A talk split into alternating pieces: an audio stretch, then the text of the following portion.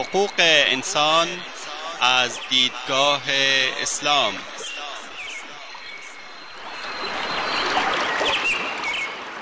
يا أيها الناس إنا خلقناكم من ذكر وأنثى وجعلناكم وجعلناكم شعوبا وقبائل لتعارفوا إن أكرمكم عند الله أتقاكم إن الله عليم خبير. ای انسان ها ما شما را از مرد و زنی به نام آدم و هوا آفریده ایم و شما را قوم قوم و قبیله قبیله نموده ایم تا همدیگر را بشناسید. بیگمان گرامی ترین شما در نزد الله متقی ترین شماست. الله مسلما آگاه و با خبر است. تهیه و تقدیم اسحاق دبیری.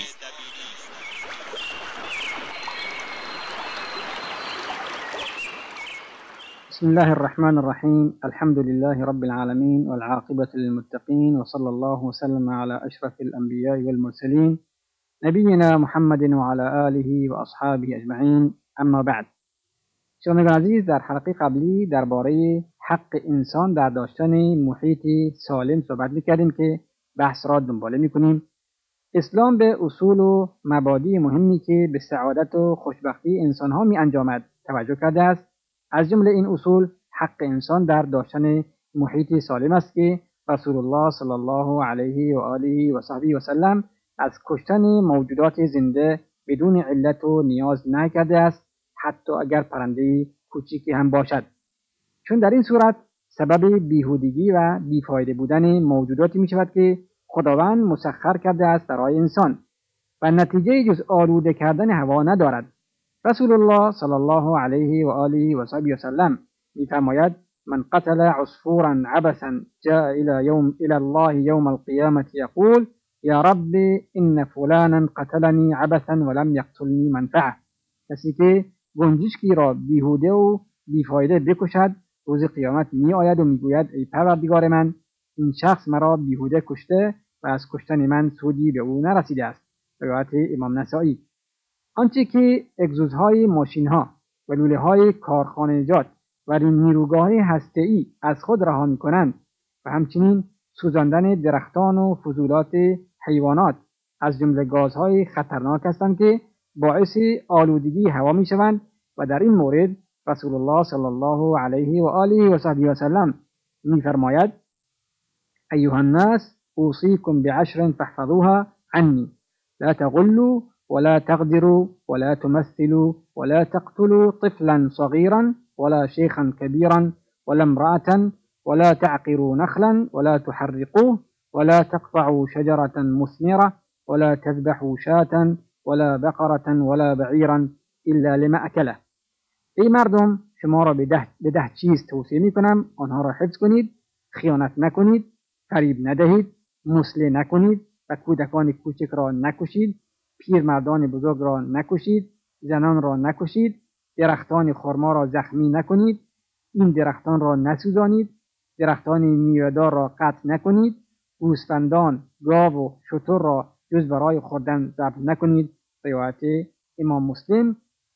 که شاهد مثال ما در اینجا سوزاندن درخت خرما و سایر درختان است که باعث برانگیختن گازهای خطرناک می شود و تمام انواع آتشها و همچنین لاشه حیواناتی که برای غیر خوردن ضبط می شوند گازهای خطرناک از آنها متساعد می شود و این توصیه پیامبر صلی الله علیه و آله و صحبه و سلم در زمان جنگ بوده است. پس در زمان صلح چگونه می‌تواند باشد؟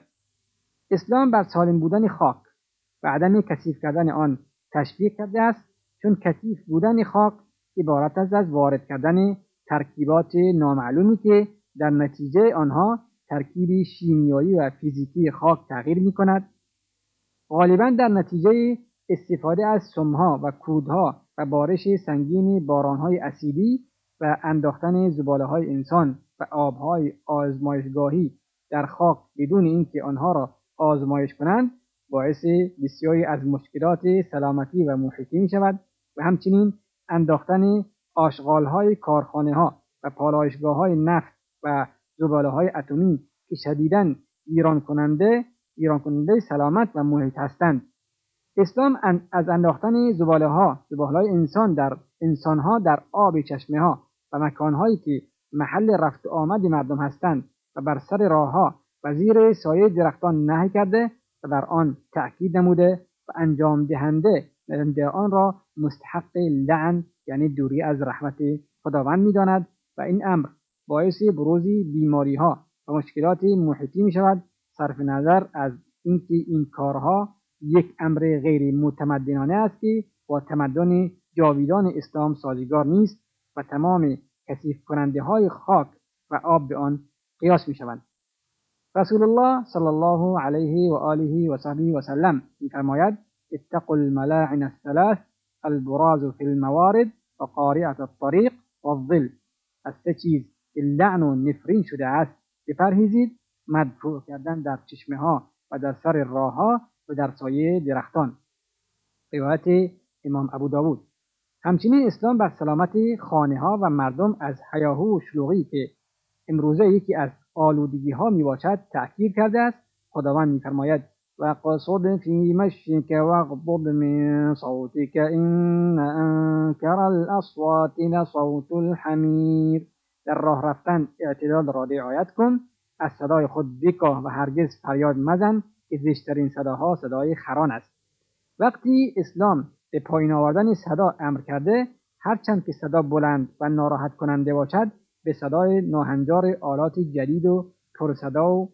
پرسر و صدا و هایاهو نمی‌رسد. به طریق اولا به پایین آوردن تمام صداهای بلند و ناهنجاری که باعث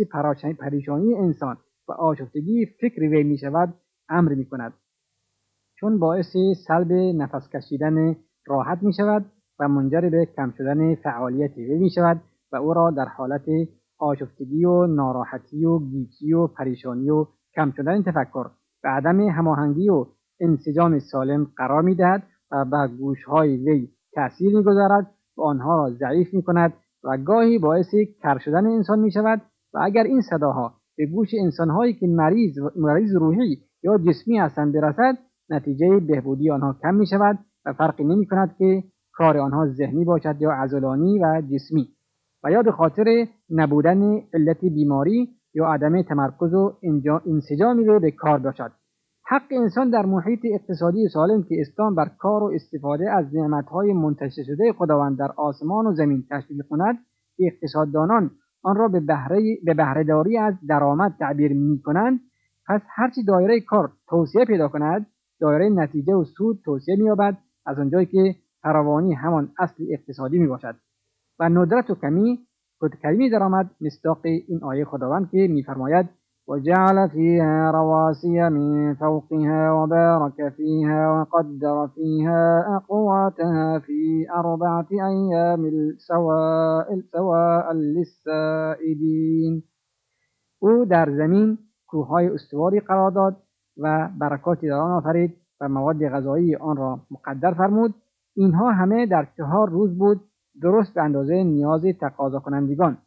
بلکه کمی درآمد به عوامل دیگری برمیگرد از جمله بدخرج کردن که کفران نعمت می باشد و قرآن از آن به اصراف و تبذیر تعبیر کرده است که خداوند میفرماید این المبذرین كانوا اخوان الشیاطین و کان الشیطان لربه کفورا چرا که تبذیر کنندگان برادران شیطانند و شیطان در برابر پروردگارش بسیار ناپاس ناپاس ظلم کردن ناپاس است.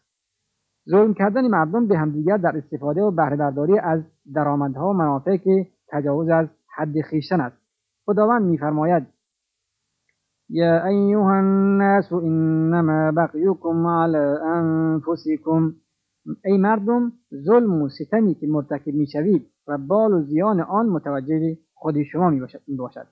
عدم قدرت انسان بر استفاده از تمامی درآمدهای اقتصادی و تمامی آنچه که انسان کسب می کند امکان گسترش داره بهره برداری از درآمدها را گسترش می دهد و از اینجا زندگی کریمانه برای وی فراهم می شود چون فقر آثار منفی بر سلامتی فرد و اخلاق و احترام ذاتی دارد که از کرامت انسان نسبت به خداوند سرچشمه می‌گیرد و خداوند متعال ثروتمندی مردم را وقتی به خود نسبت می‌دهد آن را دوست دارد و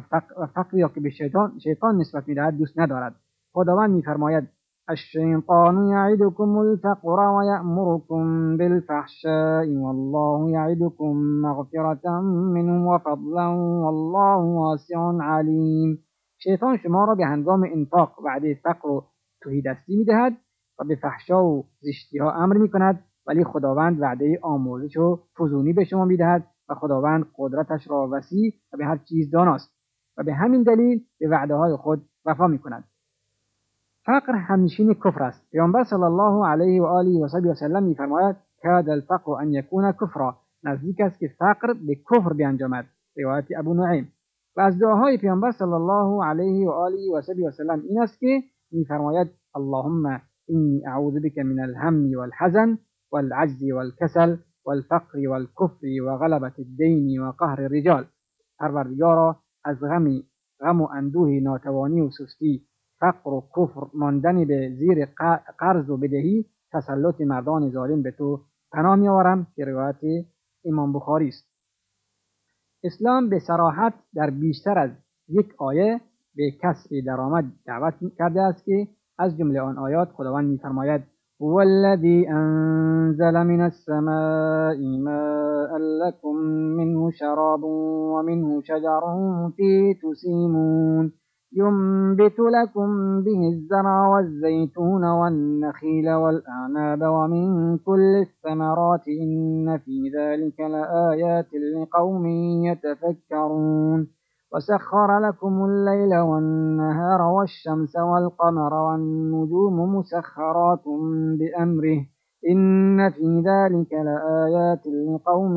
يعقلون وما ذرأ لكم في الأرض مختلفا ألوانه إن في ذلك لآيات لآية لقوم يذكرون وهو الذي سخر البحر لتأكلوا منه لحما طريا وتستخرجوا منه حلية تلبسونها وترى الفلك فيه مواخر وترى الفلك مواخر فيه ولتبتغوا من فضله ولعلكم تشكرون وألقى في الأرض رواسي أن تميد بكم وأنهارا وسبلا لعلكم تهتدون وعلامات وبالنجم هم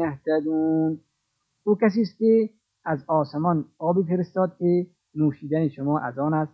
و همچنین گیاهان و درختانی که حیوانات خود را در آن به چرا ببرید